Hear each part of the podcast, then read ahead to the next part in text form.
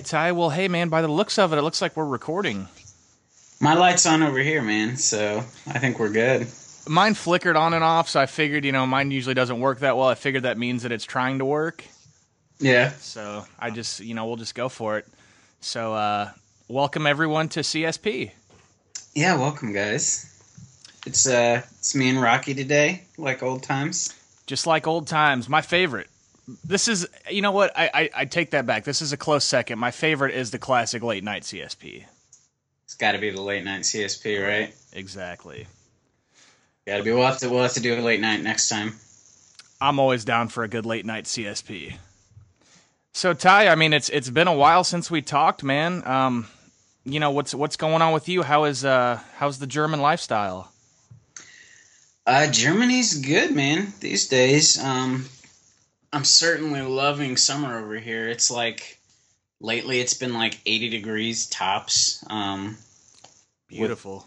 With, yeah, with like not nearly that much humidity, and at nighttime it gets down to like 60, 65 like if I were to go out late night, I would have to, or I wouldn't have to, but I'd be comfortable wearing a hoodie or a cardigan, which is pretty fantastic for me. Yeah. Well, they issue the cardigans out whenever you move to Germany. First of all, they do. When you get off the plane, they just issue your own your cardigan. Yeah. So. Well, so yeah, it's been pretty chill. Are you uh have you done anything else? Like are you like hitting the town at all or doing anything crazy like that or hanging out with any buddies uh you know in any Yeah. hot hot spots? Yeah, like uh, I think we talked like right down downtown where I live, Kaiserslautern. Um, the downtown area where just all the bars and clubs are is like 10 15 minutes walk which is awesome because you can walk you don't have to drive. You can just walk down there and just get plastered and just walk back uphill and you're at home in like 15 minutes. Um, so yeah they have some pretty cool bars down there. They have a really awesome even though you're in Germany, they have they have some really cool German pubs too.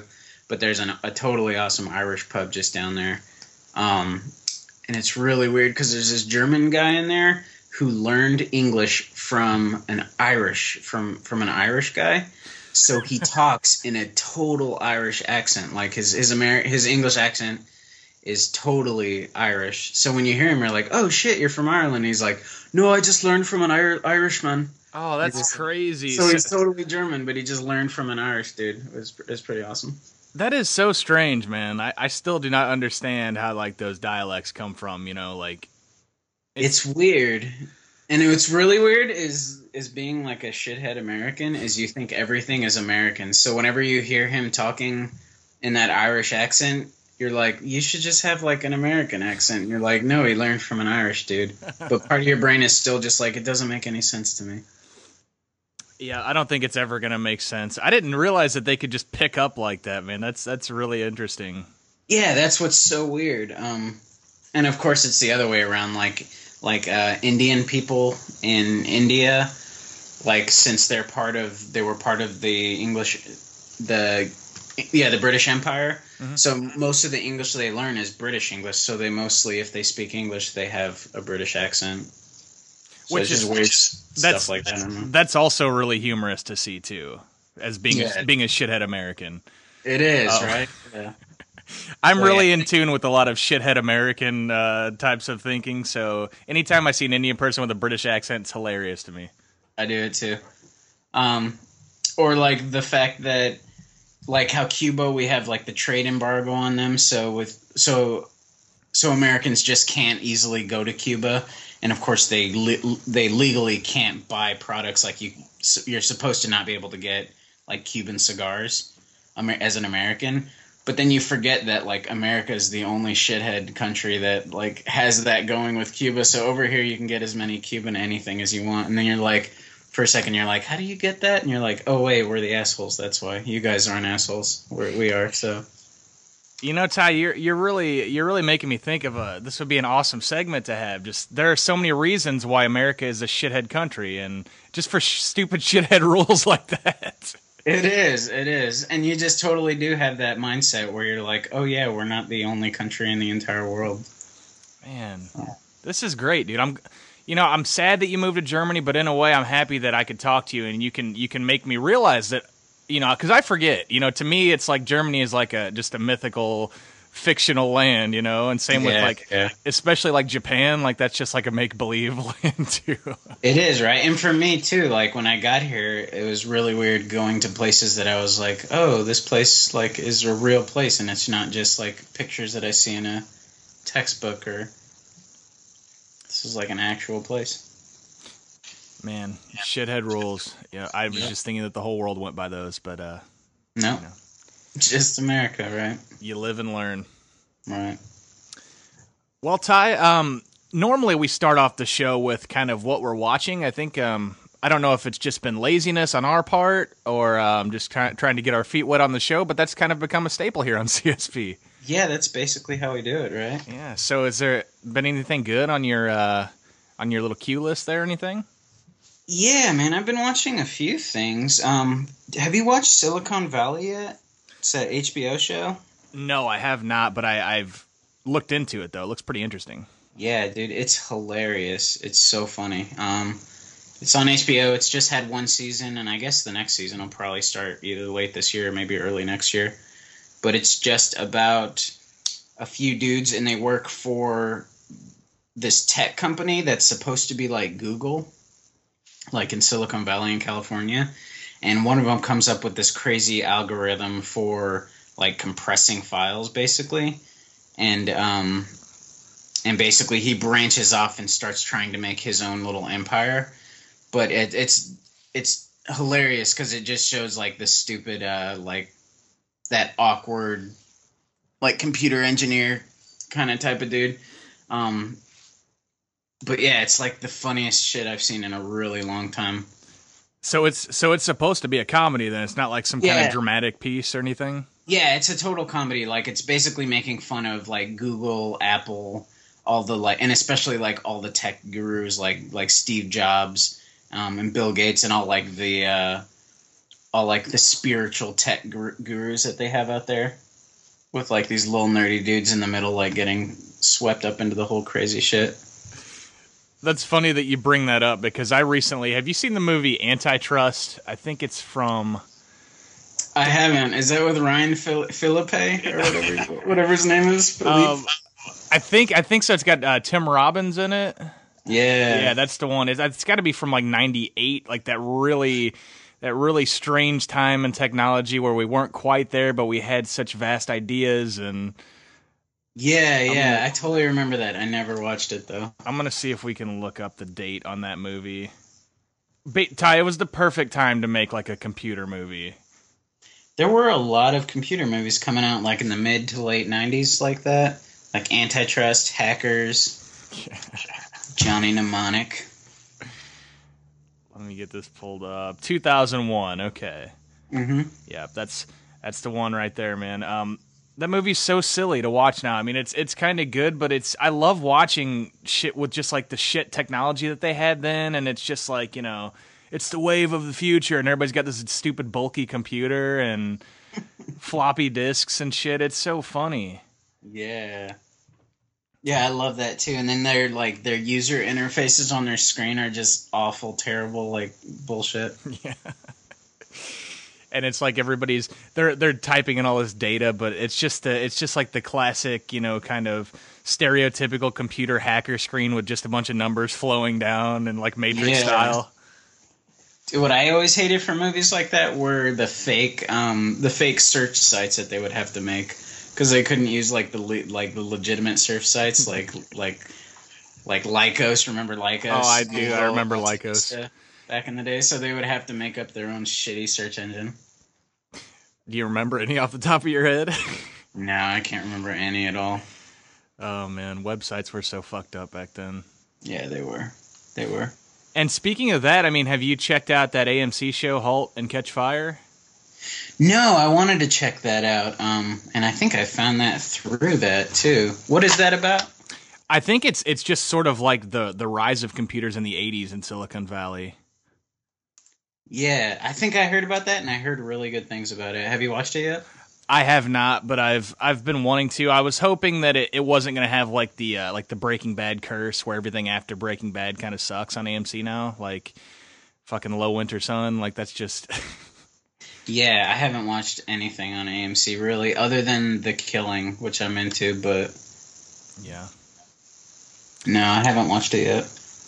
I haven't either. In fact, I mean, I, I'm guessing that it's premiered at this point. Like, I'm kind of speaking out of school on this. I just remember seeing um, seeing trailers for it during Mad Men.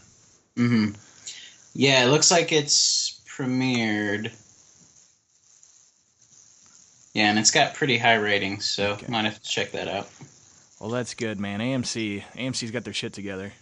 They do, really, right? Let's see. I watched uh, the new Planet of the Apes movie, Rise of the Planet of the Apes. Oh, dude, that looks so good. It was killer, man. It was so killer. It was uh it like it like hit the perfect note between being like a awesome special effects action laden like blockbuster and then also being like a really smart, intelligent and like deep like with a deep meaning behind it. It was really good. Man, I, I really loved the the first one. I, I haven't been to the movies in a while, so I haven't haven't checked that out yet. But um, the the the Rise of the Planet of the Apes wasn't that that was the the original with um Uh, I think that was Dawn of the Planet of the Apes, I think. Really? I think. Yeah, let me check. One was Rise of the Planet of the Apes, and the other one was Dawn. It looks like Rise was 2011, so that was the first one. Okay. I, I don't so this- know what's what's the newest one. Did you just say again? What's it called? I think it's Dawn of the Planet Dawn. of the Apes. Then Okay. Yeah, that's it. is that it? Yeah. Anyways, whenever I whenever I saw the the rise of the Planet of the Apes in theater, I was I was um I I, I didn't know because I'd never watched any of the original Planet of the Apes movies, Mm-hmm. and they always seemed a little cheesy, but that was just because it was like you know the 70s or whatever 60s and Yeah. they couldn't quite get the ape costumes correct and you know fucking Dr. Zaius and all that shit and yeah. Yeah. but the way they did that the way they did the remake was so it was so just brilliantly made i, I couldn't wait to see the new one but you know in my head godzilla's still playing in the theaters that's where i'm at dude movie movie style Kind of me too. I've fallen behind totally. Like I haven't watched Godzilla. I haven't seen anything in quite a while. So, but yeah. Let's see what else. I, I finally watched um, for the first time. I watched American Werewolf in London. dude that's that's a classic and i've never really i don't think i've ever sat through and watched that either Yeah, um so what year what year is that movie made I think it was. I think it was like eighty-one, or is it? No, it must have been after that. Hold on a sec. But it's John Landis, who used to be just a badass. Yeah, it was eighty-one. Um, yeah, and I had I'd never seen it, and I'd always seen it on like classic horror movie lists, but just had never watched it. And so finally, I was like, "Why the hell haven't I watched that?" Like, and uh, it was awesome. was it Yeah, it was totally awesome. Um, that's some really awesome special effects in it, like the transformation effects as he's turning into a into a werewolf. Um, yeah, and it's also pretty gruesome. I'll have to check that one out. The only the one that comes to my mind immediately is American Werewolf in Paris. I know, and I totally like I watched that in theaters, and I loved it when I was a kid. Yeah. And I was like, that's kind of what made me want to watch this. Is I was like, that movie was clearly pretty shitty, so um, it's pretty stupid that I haven't watched the actual original, is supposed to be really good, and it was just really good. For anybody that's listening that has that has uh, checked out an American Werewolf in London and has not checked out an American Werewolf in Paris, Mm-hmm. we're referring to the the 1997. I guess it's considered a horror comedy, sort of. Yeah, yeah, I guess so. Yeah, but it's much. it's got Tom Everett Scott in it, and uh, Mhm. the part I just remember is like the, I just remember a lot of Bush songs being in it. there was Bush. The main song was Bush. Yeah. It was like I think of their song Mouth. Yes. Yeah, dude, totally. I had the American Werewolf in Paris soundtrack. I was I was super into it. Nice. Yeah, and uh, I remember him going into whenever he was just about to change into the werewolf, he would he went into a restaurant and he just wanted a steak and he wanted it rare, bloody. That's right. There was some cool special effects in that too, especially for the time. But Yeah. uh, it was definitely vastly shittier than uh, than the original. But yeah, if you haven't watched the original, watch it. It's really good, actually, and it's better than just like a cheesy old horror movie. It was just actually a really good movie. I've been getting caught up on some classics. Um, I actually recently started subscribing to Hulu Plus. Oh yeah, Yeah, and have you ever checked out Hulu Plus or? I never have, man. I used to watch Hulu, just regular Hulu regular, but never got into Hulu Plus. I mean, Hulu Plus is, is pretty good for what it is. Basically, I mean, it's it's made, I guess, to watch like TV shows on, but um, a lot of the I hate that that there's commercials in between the TV shows, Yeah, man. and it's you know kind of bullshit because you're paying really the same that you're paying for Netflix, and at the beginning of every show there's a commercial, and then where where the show would break for a commercial, they get like a little two minute ad for like Colgate or something. And you still have to watch commercials. Oh Ugh, yeah, you can't you can't fast forward through it, and some of them they have like two ads. You know, it's like.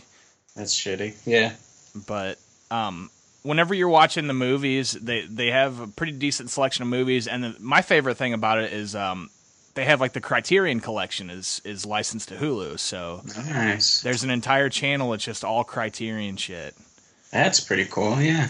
And by the way, have you ever seen the the David Lynch um, Alphabet? Fucking terrifying. No, I have not seen that. No. It's Is a- it called Alphabet or? I think it's just called the Alphabet or something like that, but it's it's like a four minute movie, but it's it's a Criterion okay. selection. No, I've never seen that or even heard of it. Really. But it's fucking terrifying, Ty. Yeah, Yeah, dude. I can imagine. Is it pretty old, like back around his Eraser days or something? yeah, it's um I I'm guessing it it would have had to have been probably one of his first like pieces that he put together because it's you know, it's 4 minutes long. It looks like it was just a short project that he was working on, Yeah. but I know you're a big Lynch guy, so Really grating, grating soundtrack that's like a terrifying, distorted piano keys and shit. Oh yeah, there are definitely parts of that and also don't forget about the little kids that are that are chanting the ABCs in the background too. Oh Jesus! You get little It's children. yeah, it's from 1968, so a few years before Ra- Eraserhead, apparently. It's That's uh, funny because I was just talking to somebody about Eraserhead. Well, what happened there was it somebody that didn't like the movie or Uh, they had mentioned basically they had mentioned like this. They were talking about it in a very negative way, as it was just one of those people that was like, uh, "That movie was so stupid. That was pointless, and I didn't get it." And meanwhile, I was like, "This is like the most terrifying movie I've ever seen." Eraserhead. Like you, I don't know if you missed the point or something, but I was disturbed by the end of that movie, that it's a, a good it's a terrifying movie and It's horrifying. you know it's I feel like you at at this point you have to watch that movie and you're either going to say it's awesome or you're going to say it's stupid. Either way, you're you're trying to be cool, I guess, with with a certain aspect of the way you say it. Yeah, really. I mean, really, you shouldn't just bring up Eraserhead, I guess, because you're going to be pretentious or a dick either way. I feel uh, like I feel like the people are. I mean, you're definitely being more pretentious if you talk about how much that movie sucks. Because how can how can there be a cult classic since the '60s that just has no meaning to it? Like, you know, Yeah. as if people wouldn't have found out about it whenever it first came out. Like, there's no Yeah. meaning to this. It's stupid. Yeah, and he's another one. I, I need to start going through his movies because I've seen a good. I've probably seen like half of them, but uh, there's a few that I haven't seen. Like I haven't seen the Elephant Man since I was like a kid, so I, I don't even really remember it. But The Yeah. Elephant Man. I'm not sure if I've ever seen that one actually. yeah, Elephant Man was the one. Um, I forgot. I forgot what the the disease is called, but it's like the deformity disease where your bones grow all huge. It's And so he- elephantitis. Yeah, is it elephantitis? That makes so. sense. Um, so there was a famous uh, elephant man from like the early 1900s or something, and um, basically he just became like a freak, sideshow freak. Um, but he was like a really sensitive and romantic, poetic guy who was just like a really nice guy. Um, and Anthony Anthony Hopkins actually. Anthony Hopkins is his like is his like lawyer or something or is like his agent I forgot. And John Hurt is the Elephant Man. And it's kind of just about him as he's navigating through like the freak sideshow scene and then when he's like trying to break free and just like live in peace. Um it's really really highly rated. I think it might have won some Oscars and stuff but it's from 80 1980 And this has nothing to do with um the movie Mask with um the story about Rocky Dennis. Have you seen that movie? yeah, Oh, I've totally seen that movie. Okay. That movie scarred me as a child. yeah. Yeah. that's that's a pretty sad movie too. I want to go back and watch that again though. I do too, except I'm gonna stop it before the end because it's gonna dredge up a lot of memories. The tears will come back. Uh shit. I think man, I forgot where I was. Um somebody somebody somebody called somebody Rocky Dennis or something. It was fucking oh, ridiculous. Jesus. and I just I just lost my shit because there were there were so many people that didn't that, that weren't caught on that didn't catch on with it. But if you call somebody Rocky Dennis in public and they kind of have like a fat face or something, it's it's horrible. That's horrible because on one hand it's like you're calling him extremely ugly, and then on the other hand, Rocky Dennis was like apparently a really nice kid. oh, he if he was anything like he was in the movie, dude, he was just like a beautiful person, just an awesome guy. He was. It's a soft-spoken dude with a with a beautiful heart and a huge face. and a huge big old face, man. God, that's a terrible disease to have. It's pretty brutal. Dude, I just found out about this. Have you? Did we ever talk about this movie called Deathbed? Oh, I don't think so. It's called Deathbed: The Bed That Eats. Oh, It's- It's from 1977, and the blurb is basically a bed possessed by a demon spirit consumes its users alive. holy shit! And I haven't watched it yet, but I just found it on YouTube, and I'm really excited to watch it. It's from 1977, and word on the street is awful and wonderful. So there we go. We're gonna recommend that to the uh, listeners. Check it out on YouTube. Deathbed. Yeah, it's on YouTube. Deathbed colon the bed that eats. That's a good. That's a good tagline. Oh yeah, oh yeah. That there's like a there's a Tales from the Dark Side episode that I think stole from that movie Really? Yeah. because it's it's a writer. It's it's a writer that um he he lures these chicks into his apartment, you know, and he can like pick up chicks because he's like a really cool writer and he's really like cryptic and everybody like loves him. But he's bringing them into his apartment to get them to like take off most of their clothes and lay on the bed, but it's just so the bed can eat them because the bed gives him ideas. like the bed writes his stories for him, and that's that's the deal that he has. The bed eats, the, but the bed has to eat chicks. Like The- that's his, that's what he needs. He needs chicks to eat. Yeah, the bed eats people, but I guess the bed prefers naked chicks. Nice. So if Bed. if he does that, then the bed will keep writing his stories for him. Nice. No, I haven't seen that one. Yeah, but yeah, so um, Ty, we pretty much just spent the whole first segment just talking about flicks, man. We just we get too into it. I think is what it is. Holy shit! Yeah. You know what Guess we I'm saying? did, man. But uh, you know that's that's great. We got a couple ideas of things to check out here, and um, yeah, hope Netflix doesn't drop us now that I'm I'm subscribed to Hulu. I know, dude. You shouldn't have said that. Are you still subscribed to Netflix? Oh, of course, yeah. Okay, me too. So we got both of us on that. Okay. I'm subscribed to Netflix, and I don't even watch it anymore. I think I'm just subscribing so my sister can watch now, Really? and I don't want to drop it because then she won't have Netflix. I don't like to say this on the podcast, but I, I guess I'm gonna have to. I I really just feel like Netflix doesn't have much to offer these days, Ty. I'm wondering. I know, like last year, they lost a lot of stuff. Like they, something fell through. I forgot what it was. It was one of the major studios fell through, and so they lost a lot of stuff. But I haven't really looked at it that much lately, so I can't really say.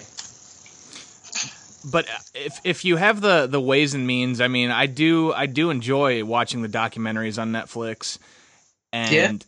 there have been some documentaries that I've watched in the past that have since been taken off Netflix, and now that I feel like since I'm since I've got the uh, the mega powers of Hulu Plus and Netflix combined, I Yeah. really feel like with both of their catalogs, there is any fucking at least any documentary that I can think of that that I'll be able to watch. You got all your bases covered, basically, is what you got. And then also with the WWE network, it's like, you know, throwing a little bit of wrestling every now and then.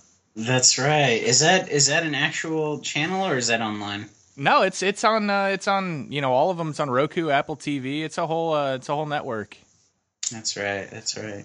That's awesome. And the internet has you covered, dude. It's you know, it's it's got to be hurting cable subscribers. Or it has to yeah. be, man. Yeah. And and uh, did you see like I don't know if we talked about this, my uh, favorite show on television, Community, got canceled.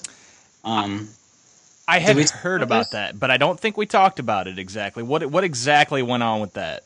Yeah, well, they got dropped by NBC because NBC is garbage, and um, and also because hardly anybody watched it because it's like a, it's such a fringy show. Like it, all it does is reference really nerdy and like old things. Like they did an entire episode, cartoon style, GI Joe cartoon style. Oh, that's so cool. So like, how many people are you alienating? Like you in like viewers at home, how many people are you alienating with that? But it was freaking brilliant and genius. Um, but basically, they got canceled by NBC, and they had like two weeks to find somebody else to pick it up. And one of the mantras of the show, it's like, and the show's like really meta, so they reference the fact that they're a show in the show all the time. So one of the things that they were say in the show is six seasons in a movie, like that, and that's been their mantra for like two seasons now. So like all the fans want is just six seasons in a movie. So they got after their fifth season, they got dropped by NBC, and so like all fans started petitioning like Comedy Central, um, like Netflix, Hulu, like anybody, please pick up. Just all we need is one more season, and then we'll pay for a movie ourselves. We'll like we'll like crowdfund a movie if we need to. Um, and so it basically came down to like the last six hour that hours that it was possible. And you know who came through at a left field, just Oh, diving in at, from the from like six years ago, is Yahoo. Yahoo came through. oh so, yeah, shit! So the sixth season of Community is going to be on Yahoo. Like I forgot, it's like Yahoo screens. or Yahoo screen. But yeah, Yahoo picked it up, man, and they already have some other show going. So, so all te- all shows are just going online, and there's like how many how many Netflix shows are there now? Like three or four. Yeah, at least, and they're they're. I mean, at least um, House of Cards is doing really well. I don't know about like fucking Hemlock Grove or you know. Well, Yeah, Orange is the New Black though. Yeah, I'm hearing good shit about that That's too. pretty yeah. legit. So yeah, It's the wave of the future, and you heard it first on CSP, guys. you heard it first, guys. All right, Ty. Well, let's uh, let's take a quick little break, and uh, we'll come back and we'll talk about uh, more topics that are on our mind. This is just kind of a kind of a from the hip show today. Yeah, really. You know, Got no uh, got no outline today. nah, that's the way to do it, though. I feel like Yeah, got no agenda. You know, oh, dude, we're just two dudes. that's all we are. Now we're two dudes taking a break, so uh, we'll be right back on CSP.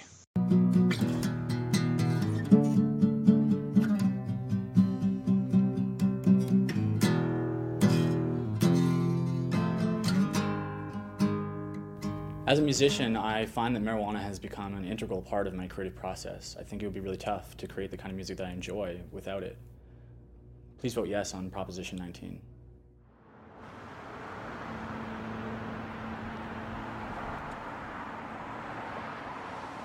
I've suffered from the effects of early onset arthritis for a number of years now, and marijuana helps me manage that pain. Please vote yes on Proposition 19.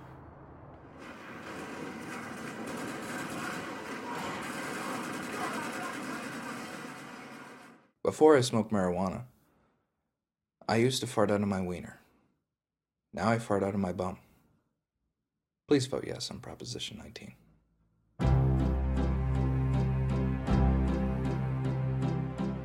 Ever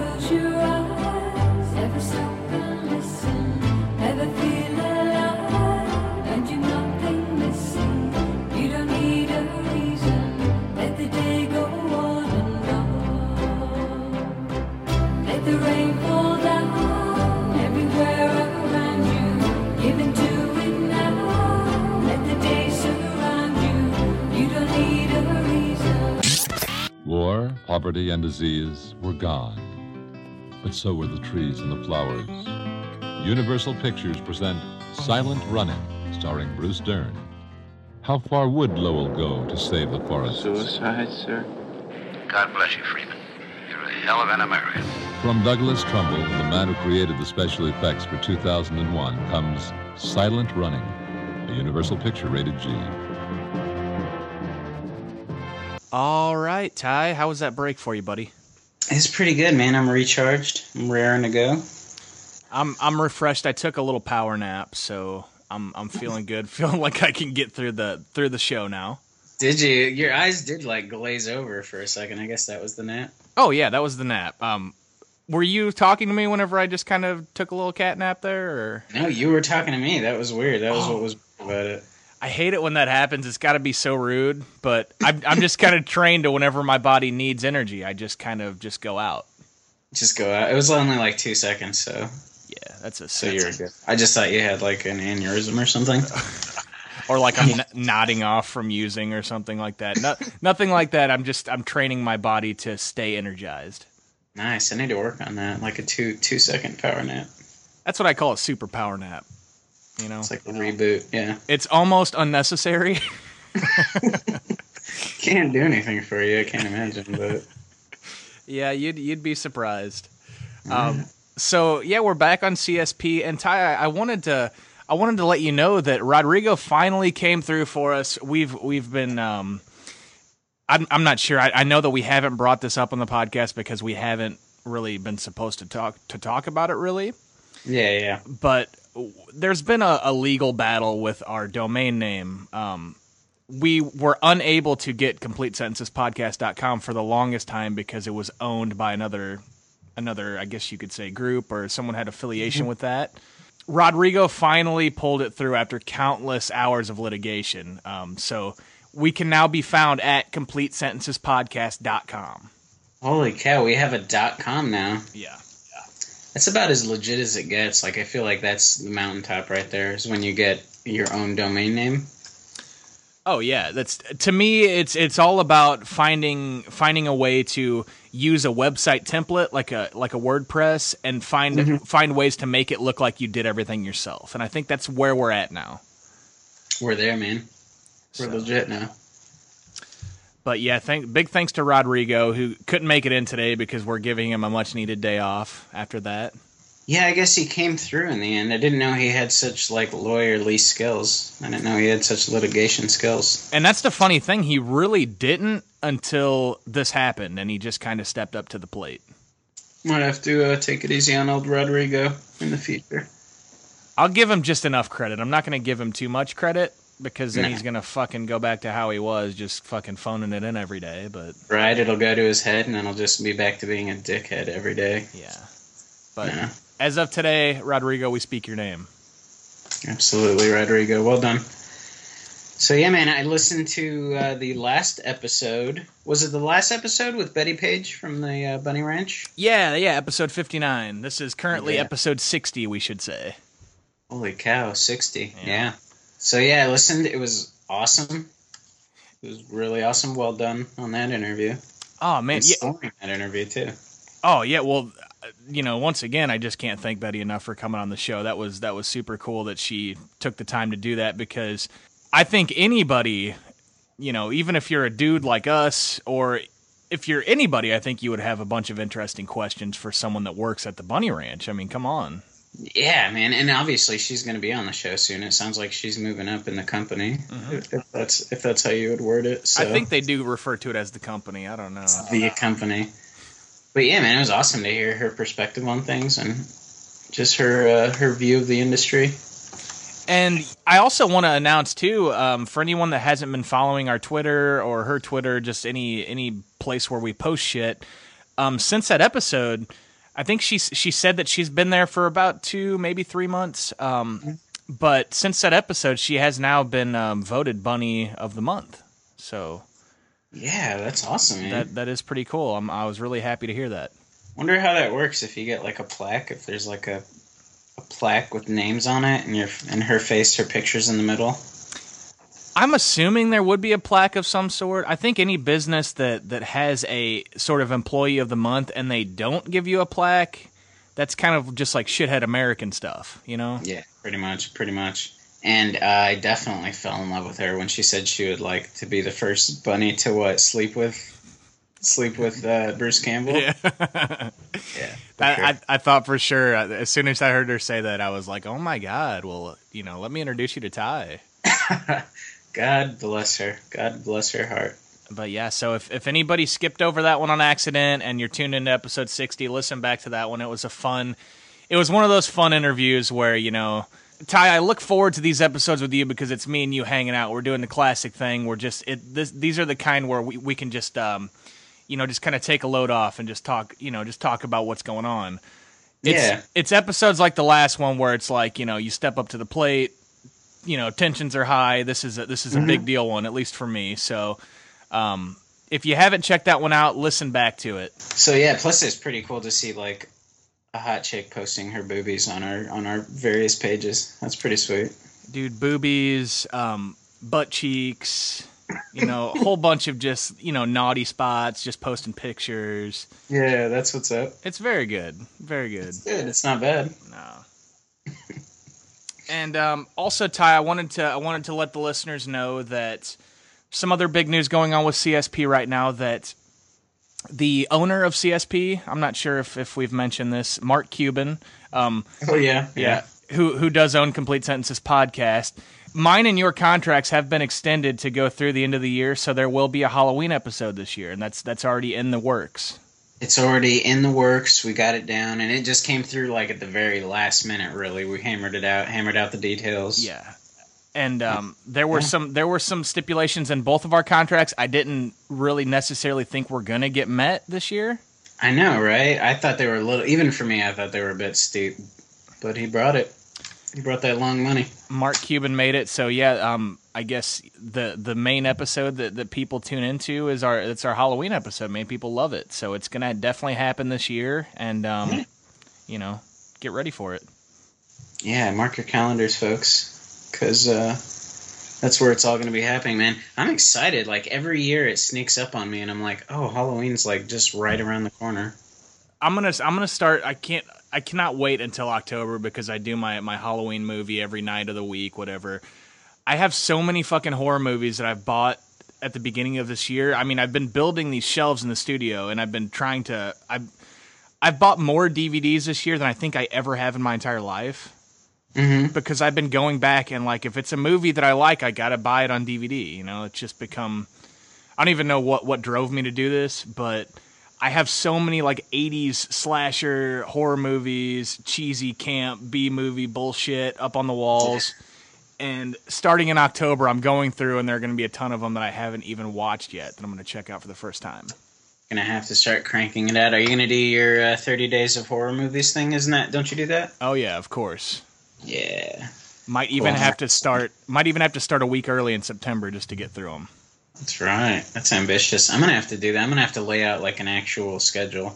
Because every year I say I'm gonna do it, and then I kind of just like don't really do it. I don't watch nearly as many as I should. it does take dedication because you know you're excited about it like through the Yeah. the end of summer i'm psyched about it and then it's like there will be one night in fucking october where i'm like you know i kind of just want to watch the simpsons tonight and i don't want to watch fucking treehouse of horror i want to watch just like an episode Yeah, but it's really hard being lazy and also loving like things. it is Because like too lazy to really get into the things that you love, it kind of sucks. people think that being lazy and loving tv and movies it just goes hand in hand but it's really a fucking chore sometimes dude It really is, man. Like, uh, I'm so lazy that yeah, watching movies that I really like or I've always really wanted to like becomes starts to feel like an assignment or something. Like if I make too many plans to do things, like if I lay things out, like tomorrow I'm gonna watch this when I get there, I'm gonna be like, you can't fucking control me, Ty from yesterday. you can't just like assign me shit. I'm not gonna do that. so I end up uh, watching like the X Files again. I, I can't tell you how many nights that's happened. Where like, dude, I'm not just gonna pop in like an episode of The Twilight Zone again that I've watched a million times. Like tonight, I'm Yeah. doing it. Tonight it's gonna be different, man. Yeah, yeah. And it's never different, Ty. It never is, man. Never is. Hey, speaking of um, the X Files, there's a new there's a new podcast I've been listening to for all the any of the X Files nerds out there called the X Files Files, and it's this comedian Kumail uh, Nanjiani, Mhm. and he's actually in he's actually in Silicon Valley. He's one of the tech nerds, but he's basically he basically watches like every X Files episode, and then he has like a comedian or a friend or somebody who's also obsessed with the X Files come on, and uh, they just talk about like the various episodes. So I'm actually really into it right now, nerding out. Man, that sounds pretty interesting. How much longer will it be before like every show has something like that? I know, right? It won't be too much longer now. Ty, we gotta we have to pick out a, a beloved show, and we got to start doing that before someone else gets to it. We do have to do that because there's one for. Isn't there one for Twilight Zone? Or isn't there some guy doing that? Well, um, whenever I mean, I'm not sure about like any um, high profile comedians or anything like that, but you know, whenever we interviewed uh, Chris Brown from the Night Gallery podcast, he, he That's had a yeah. he had a partner that was running the TwilightZoneNetwork.com, and That's right. Yeah. yeah, I think they did something like that. But even ones that have already been done are going to be redone by fucking you know Yeah, that's true. Kumail Nanjiani or Aziz Ansari or you know just any any comedian. Those are the only one. Russell Peters is another Indian com- comedian who has not so it always confuses me. I wasn't even going for. I was just going for more just names in the in the comedy world. Those were the first two that came to mind. You totally did it, though. You racist. Oh shit! Well, man, speaking of podcasts too, I wanted to I wanted to talk a little bit about this uh, patent troll thing that's that's been going on with um well basically with Adam Carolla's podcast, but it kind Yeah. of it, it affects every podcast really. Yeah, it does, man. I haven't heard anything lately about this, but I know uh, it's something he's been dealing with for a while.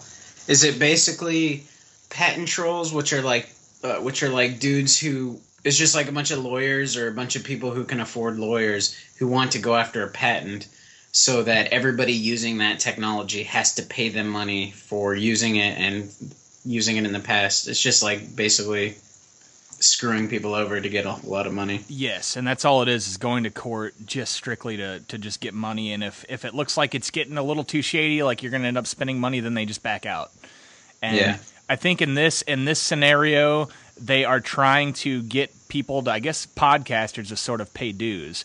And the patent the patent that they that they claim to own is anybody uploading like episodic content to the internet. Like they uh, they hold that patent, which is such complete bullshit. But That's amazing. they, uh, you know, I guess because Carolla had that whole thing with uh, the Guinness Book of World Records, where he was like the the most, um, you know, the most successful podcast in the history of the medium or something. So they they went after Carolla, and now they're starting to lose money. I guess they're they're not gonna they're not gonna make the money that they want. I, I think technically the judge has kind of thrown it out as a frivolous lawsuit. But Nice. Carolla is not stopping. Carolla is gonna like fucking run these guys in the ground now. Nice. That'd be awesome. That'd be great. Yeah, because I think people. I know one thing I've heard from Carolla is like, like people would can look at it and say, like, oh, that's not that's like obviously a frivolous lawsuit, so we don't have to worry about anything.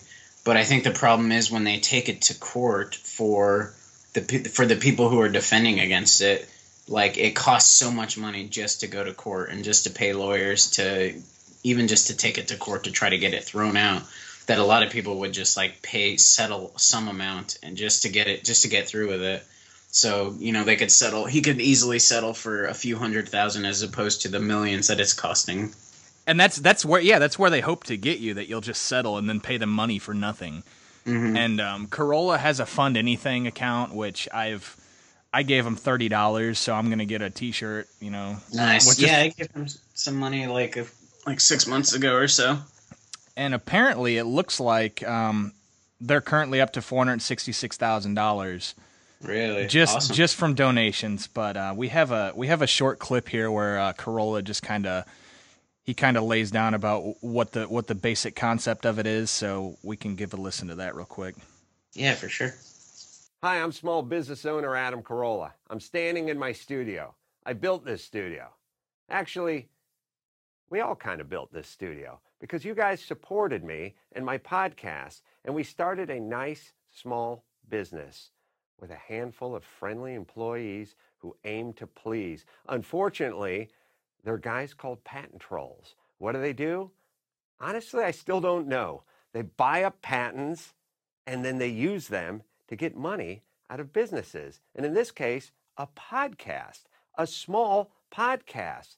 Well, normally people settle up with these guys because it's so expensive to fight these guys in court. Well, guess what? We're going to circle the wagons, band together, and come out throwing punches.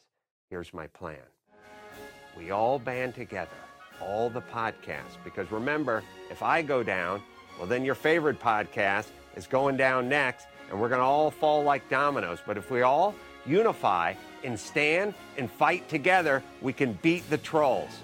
But we can't do it alone. We need your support. Go to fundanything.com forward slash patent troll and let's smash the trolls.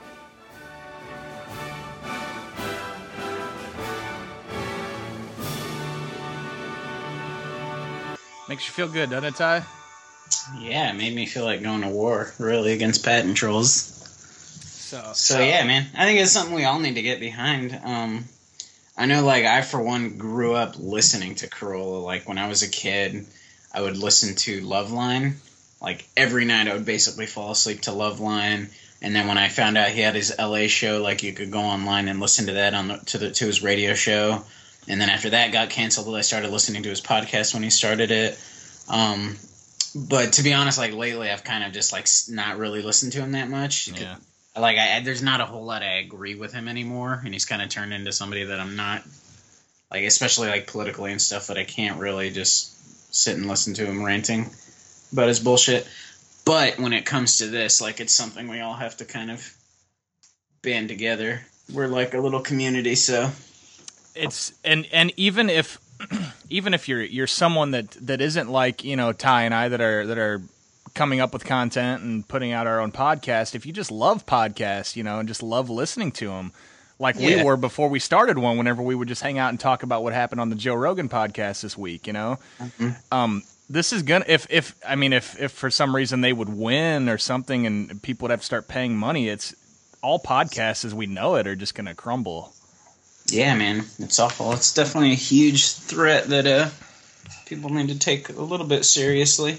So, and also, I, I do believe that if you go to, um, I know that Carolla has always done the thing where, like, if you're going to buy something on Amazon, if you click through his site first or something, they'll get some type of donation. I know that on this Fund Anything, if you're going to go to Amazon and buy, like, some headphones or fucking, you know, like a plant or whatever the fuck you're going to buy on Amazon, um, if you go through through this Fund Anything site, they'll get a little bit of a kickback. So even, you don't even have to donate money. If it's a purchase you're gonna make, they'll get a kickback that goes towards this donation. Oh, that's cool, man. I didn't know that. Yeah. It's a good idea. So and uh, also on our on our complete sentences podcast.com website, we have a link that takes you directly to the Fund Anything, and they have a lot of cool prizes um, for people that donate, like shirts and hats and all that kind of bullshit. But you know, check it out and uh, make a stand, guys. All right, Ty. Moving on here. Um, man, second segment is almost over already. This is crazy. But I wanted to close out the second segment here with, um, I don't know, it could be a new segment, maybe. But what we got is, uh, I wanted to just read some some crazy headlines that are coming out of Florida. You know, Yeah, man. That's a good idea. and it's no explanation as to what it is. These are headlines. I, I will uh, credit HuffPost.com with with these headlines, but these are ones that I've picked off of HuffPost.com as stories coming out of Florida, and they're all they're all actual headlines. So none of these have been botched. But this is this is what's going on, dude, down there in that uh that Panhandle state. Is that what they call it? Yeah, I think that's what they call it. That uh, that little state is a tiny little fucked up peninsula of just drugs and Hoosierism, just everything, everything awful and wonderful. There's some crazy shit going on, and whenever you visit Florida, like I was recently over there, it doesn't really seem that fucked up. Doesn't right? No. was- no, you, but you just know. You just know the potential of fucked upness that could that you could be swept up in at any second. Yeah, just within the last like what five or ten years, they had the Caylee Anthony case, the little girl going missing with her mom, and whatever all that happened. That and then the Trayvon Martin case, like two massive high profile cases of this weird, fucked up, like what's going on down there, guys? We can start off. I mean, this this one is some of these are going to be like fucked up people, and some of them are just fucked up situations. Ty, like how about a Tampa man sees a two headed gator? You know, All right, that happens, I guess. I can see that happening for sure. I can see that happening in Florida. Yeah. A woman hides a child in a laundry basket at an unlicensed daycare. You know, Wow, there's just so many levels of what? Yeah. What? What? Like Yeah. why? Why did that happen? I don't know why it happened, Ty. Why are you hiding the child in the in the daycare center? And Like, why do you need to do that? Is she like trying to get it daycare without them knowing that it's there, so that, That- it's in a daycare, but they don't even know that it's in the daycare? That would be the question, but my my question on top of that is why would you be trying to sneak your child into an unlicensed daycare whenever you could easily That's- sneak them into a licensed daycare? That's right. It's li- It's unlicensed. Yeah. Wow. There's a lot of levels there. Save a couple questions for this one, Ty. A man Yeah. attacks his girlfriend's rabbit in a fight over women's rights. Wow. Attacks a woman. His wife's his wife's rabbit or his girlfriend's rabbit? A man attacks his girlfriend's rabbit in a fight over women's rights. Wow. That must have been an epic fight. It must have been, and is it almost like you know? I, I I almost wonder if the guy was like, "Oh yeah, you think women have rights? Women don't have any rights. Look at this. I'm gonna kill your fucking rabbit, and there's nothing you can do about it." It was like some sort of statement, some sort of masculine statement against femi- feminists. Maybe because if if you would interchange the the you know the fucking what is it a noun rabbit with any other like a person any person mm-hmm. that would be able to speak to you i would i would automatically imagine that the man was having an argument with that person over women's rights Yeah. Yeah.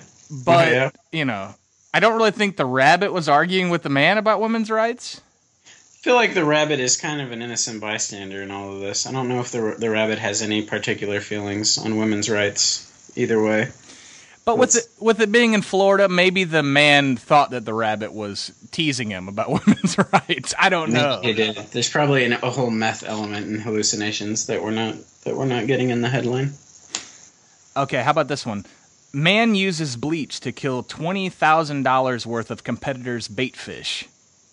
Wow, that's awful. I would, yeah, I would imagine just a, a rival bait company that you know was Some bringing in a little bit more money. Like two little shitty bait shops right next to each other. Yes, Wow. Oh.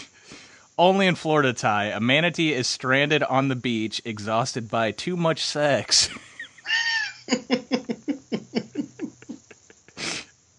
Oh, That's awesome. Man gives another man's car away to pay for his own debt. I mean, Wow. that seems reasonable. The fact that it happened in Florida is just, you know, a guy that thinks he could get away with this crime. That's pretty awesome. He's like, let me give you my neighbor's car here. It's, Yeah. it's worth a lot. You can't just you can't just take someone's car. I mean, I know that it seems like you can because they're all just sitting in this big parking lot. It looks like, you know, people have just kind of left them there. Yeah, right? No. You can't just give someone else's car away. That's not how debt works, I don't think. No. A 450 pound man hides coke and pot under his own fat folds. That's awesome. Obviously didn't get away with it, but I bet he's gotten away with it before. That can't be the first time he ever thought of that. No, it cannot. A resort hides a military test site in a giant ball on its roof. Wow. So that's, I mean, that's cool. I mean, if you see a ball on the roof, you really don't think that, you know, you really don't think much of it. Except maybe no, I'm not going to think a secret test site. That's not going to be my first thought. No way, dude. And then let's uh, let's close it out with a woman gives the cop a DVD and tries to kiss him when asked for her license. So That's the headline. She just tries to give him a DVD and tries to kiss him. yeah, when asked for her license. So we don't know if she doesn't have a license or if there's something fucked up with her license. I'm gonna assume she doesn't have a license. Yeah, that must be it. That must be it. I wonder what was on what, what the DVD was. See, that's the thing, dude. Is it doesn't tell you. If it's, I mean, I would think about it. If it's probably something stupid like you know Dwayne Johnson and the Tooth Fairy. Like I don't want that DVD. Holy cow, that'd be I'd I'd be kind of actually happy with that DVD. Would you? Not because I like the movie, but I'd be just be like, this is so random that you had this DVD and Yeah. you're trying to give it to me. Well, it tells me that it's it's not. It, it- yeah, it tells me that it's not any good DVD because she also tries to sweeten the deal with a kiss from to the cop. So My first thought was porn for some reason. My first thought was porn that she probably starred in. Oh, that like, would- This is me. that would be cool. And maybe now if it was like, okay, so coming from from my mind, if a big deal if she's got a porn that she's in, unless she's like a huge like Tera Patrick or something. But Yeah. I, I would be down with it if she like autographed it and made it out personally to me, and this is like her starring role. That would be pretty cool. That'd be pretty cool. Yeah. And then she's like, "Here's how I kiss men in this movie," and then she like tries to lay one on me. I don't know, man. That might be all right. There was some cop who got uh, busted like what four or five years ago for he pulled over this this woman and she ended up being a porn star, and I think she gave him like either a blowjob or a hand job, and got out of the ticket, or maybe I don't know what she did if she showed him his boob her boobs or something, but but then afterwards she got out of it, and she, I forgot I think she tweeted about it. And so it totally got out What what, happened, dummy. and the dude got busted, disgraced, fired. Oh my god, total dummy.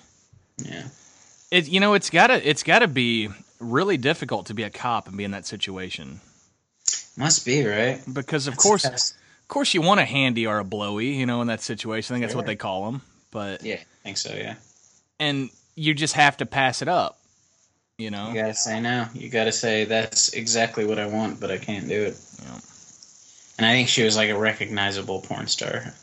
god damn So I'm sure he knew who she who she was.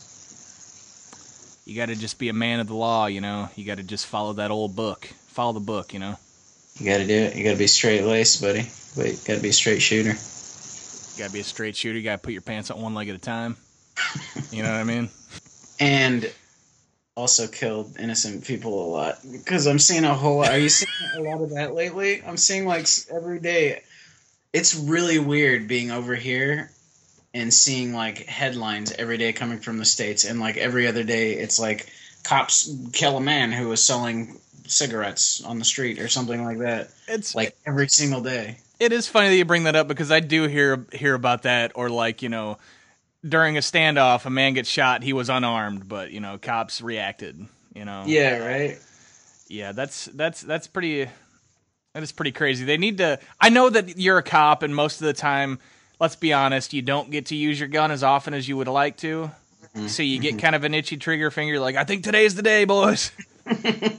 We're gonna get to shoot this. It's gonna be like in the movies. We're gonna get to shoot somebody. It But, is, you man. I think that's what it is too.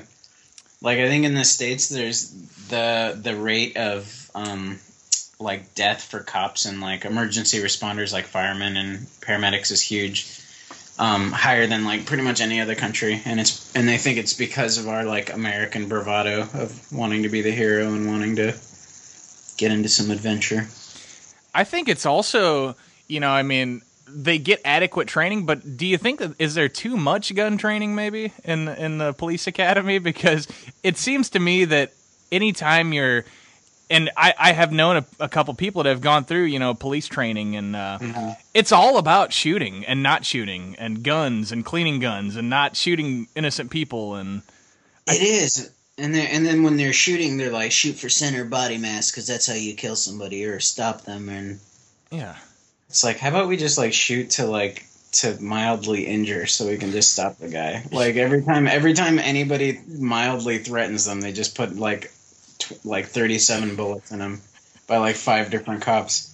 And I'm like, one of you guys could have probably just shot him in the leg, and then he would be alive. Like that probably would have worked. But that's the thing. Everybody wants to be the one to shoot him in the leg, and then before you know it, mm. you got thirty guys shooting at him, all trying to hit the leg, and then his head's Yeah. taken off, his hands blown away. I just think that there's, yeah, exactly. There's there's just too much training with. I mean, they need to be trained to know how to use a gun, but maybe Yeah. not that every situation can be solved with that gun. Yeah, it doesn't need to be. And uh, and then I always hear people the argument is like uh, is like, well, you're not in the situation, so you don't know when you got some dude coming at you. Like, and I'm like, yeah, no, I probably wouldn't be able to handle it, but it's because I haven't had like training for it. Like that's what these guys get paid for. Is so the training should be there for it. And then people also forget like they're there to protect like they're there to protect and serve, but they're not there they're they're not there to protect and serve like they're there to protect and serve everybody, you know. Not just like people who aren't following whatever laws that they think. Right. Just because as soon as you fo- don't follow a law means you're not you're not eligible for being protected and served anymore. And I mean, come on, like in this day and age, how many videos have we seen on YouTube with cops just blatantly not protecting and not serving? They're just fucking, you know, teasing and abusing to to It's tease and to abuse. It's crazy, man. The stuff, the videos that come out. There's so many videos, and there's like something new every week. So yeah, I and I fully agree with you. I mean, yeah, what are you what are you going to do whenever that that happens? But I I do think that if you're trained to to fix the situation with a gun, you would know exactly what to do, Ty. And it's just a shame that that's the way that they train everyone. Yeah, yeah, yeah. You know, what are you going to do? It's just uh, that's the way they train you here in shithead America. Oh, shithead America.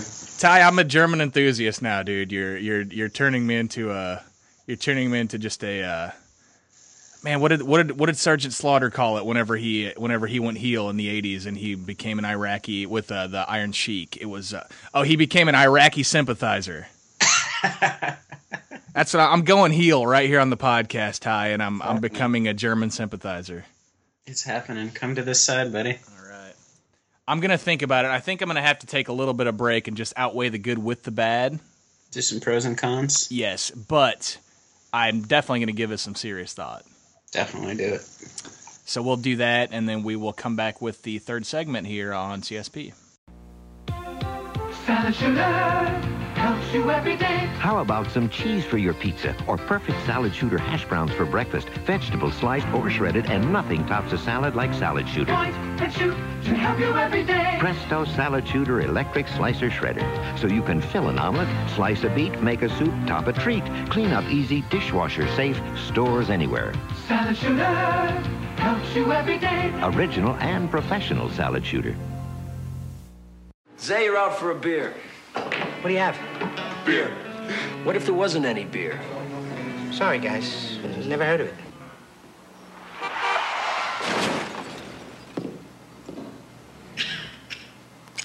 Oh, Zima. Zima's good. There you go. What is this? I don't know. Just Zima's a unique alcohol beverage. I kind of like it. Anything else? Did you get pretzels? Mm. What day is this?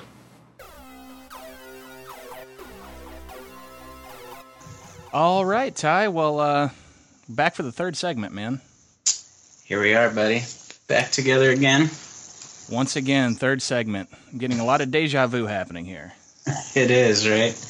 Deja vu over and over again. So uh, I should I should mention before we get this going that as we as we were doing this podcast, um, it's we've had this up for a little while. We didn't know who was going to get it, but it has been sold now. Ty line dancing for seniors with Dr. Grant Longley, the uh, coveted VHS tape that I have in my possession, has been sold. Oh, yeah. So Somebody finally snatched that up, then, huh? they snatched it up and it's going out as soon as we wrap this podcast we're going to get this packaged out and shipped off but um i mean dude that's that's what happens on the the complete sentences store at amazon.com forward slash complete sentences That's right, buddy. I'm glad somebody picked it up because I was about to scoop it up myself, but I wanted to save it for like one of the customers or somebody else. You know? yeah i can see that i mean you'd feel bad you know buying all the good shit yourself because you you know you're part of it and Yeah, absolutely. but it's it's been purchased now and uh yeah man it just that just goes to show you that's where the party's happening is at our um amazon store It's a, it's a good indication of what's going on out there. Somebody's really getting into line dancing for seniors. not only that but they're getting into it on videotape you know what i mean They are. You know what I really, really hope? I really hope that it's like some orderly at like a nursing home. And there's going to be a group of seniors line dancing to our line dancing for seniors tape. This Just getting a whole lot of love and life and action and activity out of our out of our merchandise. it'll be their thursday night activity and everybody's going to come into the common room you know in the middle of the the nursing home and Oh yeah. and then maybe uh maybe even two old people will fall in love again you know Maybe. that'd be cool There's going to be sugar-free punch and sugar-free sugar cookies. and then everybody will have to take their medication on time it'll get passed around and Oh, well, it's going to be their socializing hour it'll be fun dude it will be fun. Awesome, yeah. So what is uh, what does the third segment bring to us today, Ty? Um, we were talking uh, off the break that you you went through and you were well you were finishing up with the new Stephen well not the new Stephen King but it's his uh his new Shining I guess esque book. Yeah, yeah, somewhat new. Um, yeah. Well, what I did is I hadn't read The Shining since I was probably like sixteen or seventeen.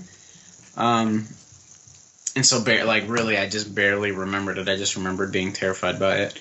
Um, so I decided to go ahead and read it again because because I basically found a copy of Doctor Sleep, which I hadn't bought yet over here because I could only find it for like twenty bucks, and I wasn't ready to plop down twenty bucks for it. Right. Um, but somehow I just found it, so I decided to read The Shining again, and uh, now I'm like halfway through Doctor Sleep, and Doctor Sleep is like his the continuation of The Shining when uh, little Danny Torrance is all grums up. I have not read that yet, um, but I've heard good things about it. I've heard that it's a it's a pretty solid book, man.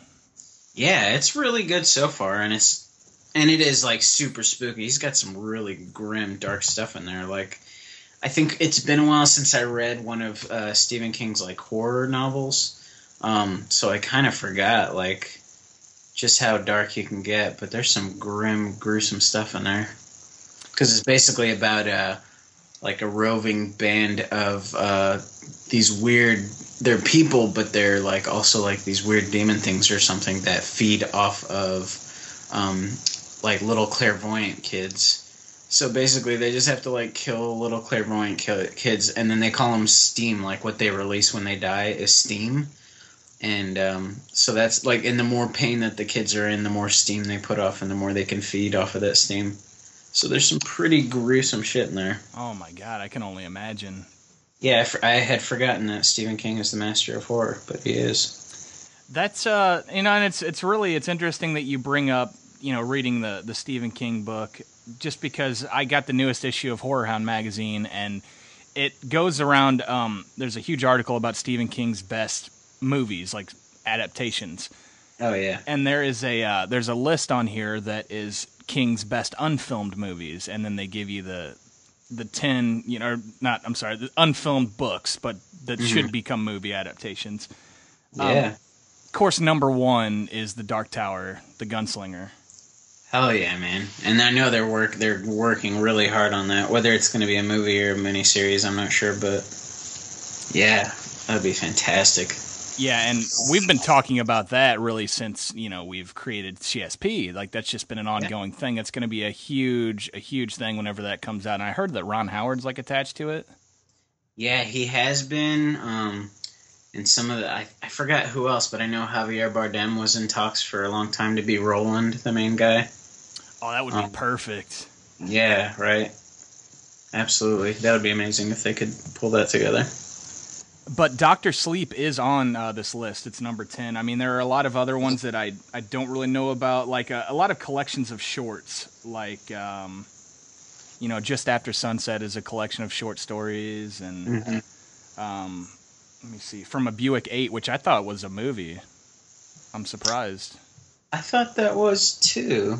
I guess not. Maybe maybe it was. Are they counting miniseries or I don't know? They do, yeah. They count, you know, his all of his miniseries, like Under the Dome is on here, and even you know, um, The Stand, and all of those, all Mhm. of those iconic, you know, '90s miniseries that King put Yeah, out. yeah. Which I know that I know that we've talked about this in the past, but since you since you bring up reading The Shining again, um, I mean, I could talk about this on every episode of CSP for the rest of my life. But what what is your opinion between obviously the book, the miniseries, and the Kubrick film? Like, Mhm. how would you rate those if you had to F Mary kill one of them? Yeah, really. I mean, obviously, we don't have to there's, make no bones about the miniseries. That's the that's the kill. Um, it was still good because it was Stephen King and it was this, you know, still creepy, but obviously it was the least of all of them. Um, and actually, having read the book now and having it fresh in my mind, um, I think Stanley Kubrick did like a really good job with with the movie. And I know, like I, I think we probably even talked about it too, like that it was such a so many things changed um, from the book to the movie. But actually, I think he like nailed the mood and the atmosphere. I think he absolutely nailed it. Um, and one thing, like I couldn't remember reading it whether whether uh, Jack, um, Jack Nicholson's character Jack or John or whatever, um, I couldn't remember him being so like kind of twisted and weird and odd as how he was like in the beginning of the movie, um, Kubrick's movie. He's like really just like he seems already fucked up, and he's like has like all these weird, creepy facial expressions and stuff, and you can tell he's already twisted. But in the book, he's actually, while he's not that much, he's already like fucked up by childhood, and he's he's already going into it with some like pretty heavy demons. So uh, yeah, I actually think Kubrick did a really good job, and I think he pretty much nailed the atmosphere and the mood and everything that the book was getting across. He, I think he did too, and I completely agree with you on the miniseries. As you know, King will tell you this is the definitive edition. If you're going to watch a movie based, you know, skip over the Kubrick movie and watch this. The movie's not that great, you know. Like the miniseries is kind of boring, I think, and I fucking Yeah. hate that fucking kid that's in it too. We've talked. I I know. we've talked about that. We talked about that, that little shithead with his stupid little voice and his big puffy squirrel cheeks. Yeah, you know. but I, I kind of and you know i can understand where king's coming from where he wrote this book and then kubrick kind of just took out some of the aspects that maybe he felt weren't as important to the story Yeah. but as an out from coming from an outsider's point of view who loves the movie and who loves stephen king i can i feel comfortable saying that i do feel like kubrick took out some of the aspects of the story that maybe weren't as important that maybe we didn't need to know Yeah, he did, man. Um, and any any movie that's made off of a book, they have to cut, they have to trim some of the fat, and and uh, just like a movie is totally different from a book. It's like becomes a different medium when you put it on screen and there's imagery to it. Um, it just doesn't it doesn't film well if you just completely like like what we've seen like with the miniseries and stuff like when you try to stick too faithfully to the book like it doesn't really translate that well all the time um so yeah i thought the things that he took out were were perfectly fine there was still some depth in the book that was a little bit that it was cool to read the backstories of stuff like dick hallorann the the the uh, caretaker or whatever or the cook um he has some really cool backstory and you get more into his character and um and Ullman too, the uh the manager of the of the hotel. Like there's like a whole backstory with him as well that you don't get into in from the movie, obviously. But yeah, yeah, you know, I I, I kind of and it's it's sad, but I kind of do treat the book as like you know. It's like a behind the scenes type thing for the movie. Like if you love the movie, then read the book because then you'll learn even more about it. Yeah. Yeah, I think what ended up really happening is it sounds like Stephen King and Kubrick just didn't get along. Like they just didn't like each other, and I'm sure I can easily imagine that because it sounds like Kubrick could be just a bastard if he wanted to, or if it, his vision was his vision and how he was going to do it. There was like no, there's no, there's no room for any kind of, uh, any kind of what's the word? Well, there's I, there's just no like no other way to go about it. You know, there's just I, I look at it as two egos meeting like a, almost like a perfect storm because for the, whenever whenever someone's on the set on a Kubrick movie, everybody's like, "Oh my God, the great Stanley Kubrick!" Like we cannot say anything to him or give him any. You know, he's a mad genius. And the same thing goes with King. If Yeah. somebody's if somebody's taking a, an adaptation of a Stephen King novel, they're completely like, "Oh, I hear that King's going to come on set today, and you know, we cannot." We, we cannot just take any of his ideas and make them into something of our own. Both of these mm-hmm. people meeting each other, two mad geniuses, dude. It's got to be insane. Yeah, that's true. And obviously, like Stephen King also was probably in the in the depths of his alcoholism and his own drug abuse and stuff. So he probably wasn't uh, the easiest guy to get along with either at the time. But yeah, man, I think they're. I think the Kubrick movie just really is a really awesome representation of the book. It just uh, like some of the stuff in it is embellished to put it forward just like Jack's character, just how like twisted and screwed up he already was going into it. Um, but yeah, I think he did really well by it. And also, um, you know, Stephen King hated how Kubrick took out the hedge the hedge animals and turned it Yeah. into a maze. But you know, in 1980, you're not gonna like it would have looked so retarded, dude, to have those. Yeah, you would have had to do like claymation or something. I don't know what you could have done. It would it would have been really bad. It would have been impossible. And yeah, him throwing the maze was just it was beautiful, you know. Yeah, it was awesome. And the, and with the hedge animals, like that's something that probably wouldn't translate that that well to to film now. Even now, like it would probably be kind of cheesy and cartoonish. I mean, it might look they might make them look really good, but it'd still just be a fucking big like lion made out of leaves. So no. That's perfect for the book, but Kubrick did Yeah. what he had to do, and the movie I I love that. It's one of my favorite movies of all time. So, Yeah, for sure, for sure. but yeah, Ty, as uh as the the third segment's rounding out, I did have one other topic I wanted to bring up to you. Um, Yeah. Actually, this past weekend, I went to a, an independent wrestling show. Oh yeah, man, I saw the pictures of that. Yeah. Where was that? It was um it well it was uh at the Belleville Fairgrounds um back sort of by my hometown in Illinois. It was Okay. basically you know I I grew up in a small town so it was the closest thing to a, a bigger city.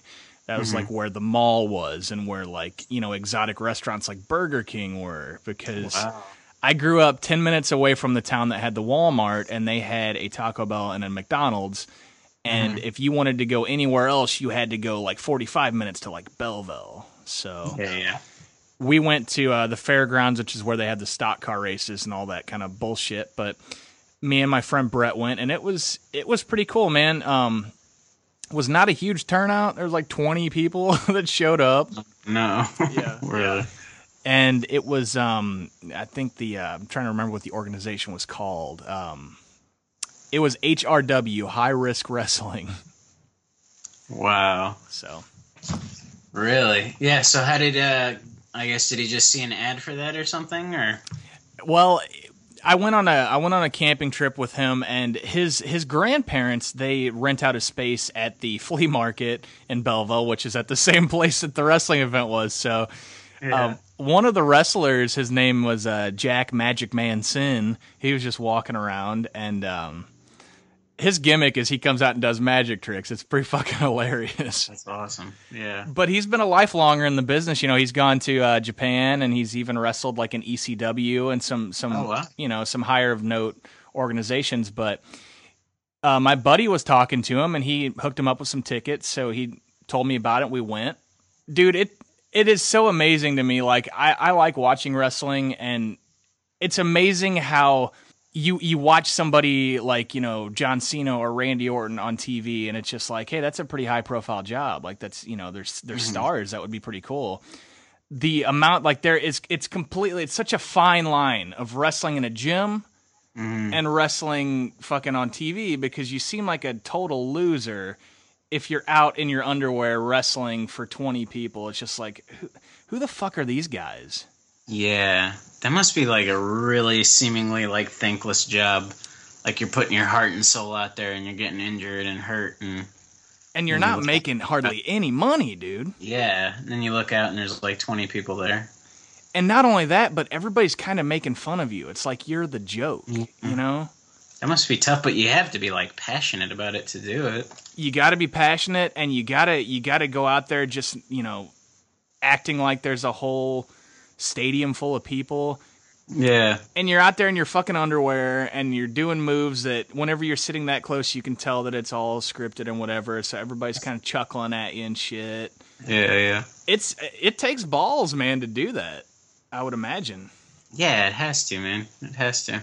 yeah the main event was a three stages of hell match and uh they ended up letting just letting everything go they were they were going out to the concession stand and fighting each other and throwing ladders around and it was pretty it was pretty comedic but it was a good time man it was it was uh it was something more fun than I would be doing on any other Sunday afternoon so Oh yeah, man, that's awesome.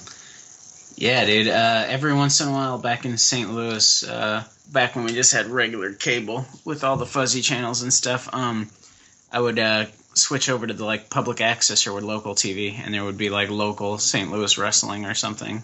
There was some pretty amazing things in there. Like I think we talked about this, like two dudes wrestling in a big um, inflatable kiddie pool filled with spaghetti and they were like slapping each other with spaghetti, and one guy choked the other guy out with spaghetti. Oh my god. Yeah, getting choked out with spaghetti. I love it whenever they take little little stupid objects like that and they act like it hurts. Like Yeah. somebody went and grabbed somebody's like paper cup, you know, somebody from Mhm. the audience they hit the other guy with it and he acted like it killed him. That's awesome. Oh yeah.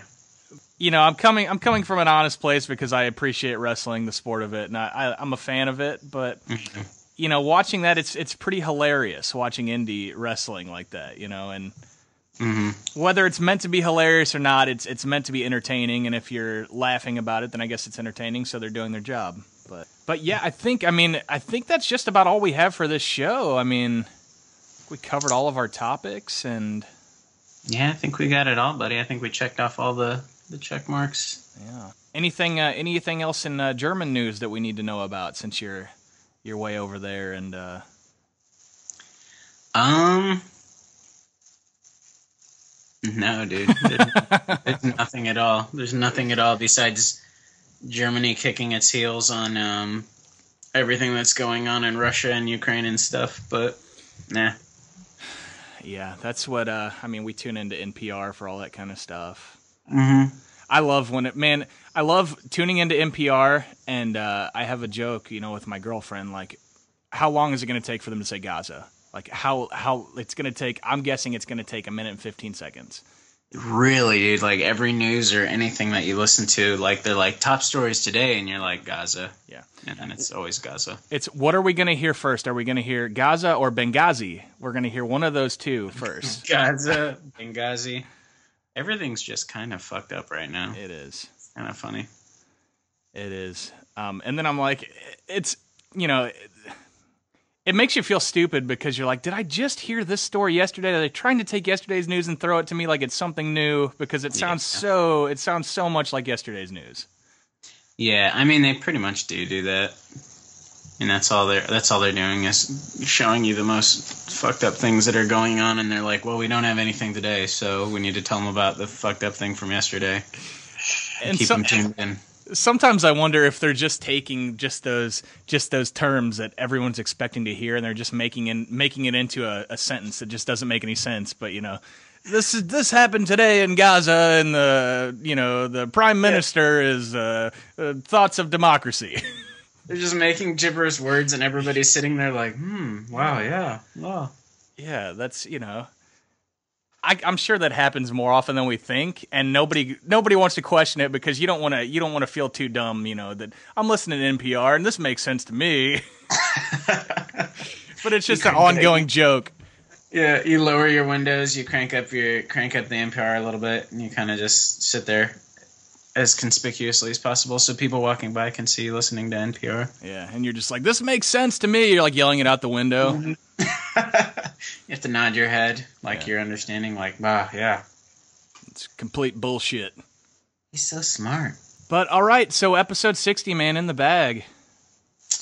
We got it, dude. We knocked it out. We did. It was easy too. It was an easy one. It wasn't, yeah, not a lot of effort in that one, you know, which is fine. Yeah, it is good. It's kind of it's becoming that with us, you know. We've been doing this for so long. We're just like veterans, you know. We're just like seasoned professionals. We are, man. It's all old hat now. I mean, I'm most- here right now. I'm like, I, I, I mailed this one in to be honest with you. Oh, dude, me too. Like I'm sitting here, I'm I'm playing this level on Mario right now. Like I'm halfway through. it's like whenever you start saying something, I put my microphone on mute, and then I'm like back to this video game. Yeah, right. And then I can tell the way you look at me, I know that it's my turn to make my statement. Yeah, we have a good system going. Like Mhm. it's just like a series of blinks and nods and stuff, so that the other person knows to kind of jump in Yep. and start speaking to. Oh, I'm I'm texting my mom, you know, in the meantime, seeing what's going on. I'm I'm running downstairs, smelling what's for dinner. Yeah. I got this whole system going on here. I did my taxes, man. I'm like way late or super early, however you want to look at it. but I did them anyway. I love how I love how you've been so lazy getting to your taxes like this late, but you have to do it during this episode. It's just like, well, this is the one time I can do it. That's why it was the third segment, dude. That's when you're supposed to do tasks. That's when you're supposed to get shit done. Is during the third segment. You're right. And man, yeah, I don't ever really think about getting my tasks done, but that is a good time to get tasks done, even for the hosts of the show. It is, man. It's not just for it's not just for the listeners. It's for us too. No, of course not. All right, so I guess we can go ahead and end this one, and um, you know we'll be back to see what 61 brings us. Yeah. But um, episode 60 in the bag. Here it is. Any closing words for you, Ty? Uh, no. Be good to each other. I would definitely second that. And also, guys, um, make sure to check out that Fund Anything, um, the Adam Carolla. It's it's a really good it's a really good organization what they're doing, and uh, I feel like we all need to support it because it's not even just podcasts. Really, I feel like if podcasts go down, that's like the fucking freedom of the internet. This is like it's like Cyberdyne.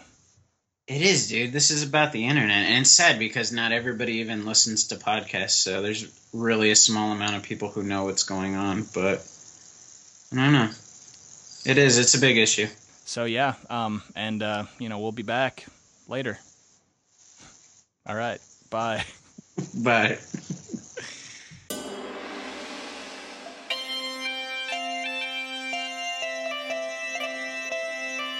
You have just listened to Complete Sentences with Ty and Rocky K. Please feel free to email us at completesentencespod at gmail.com.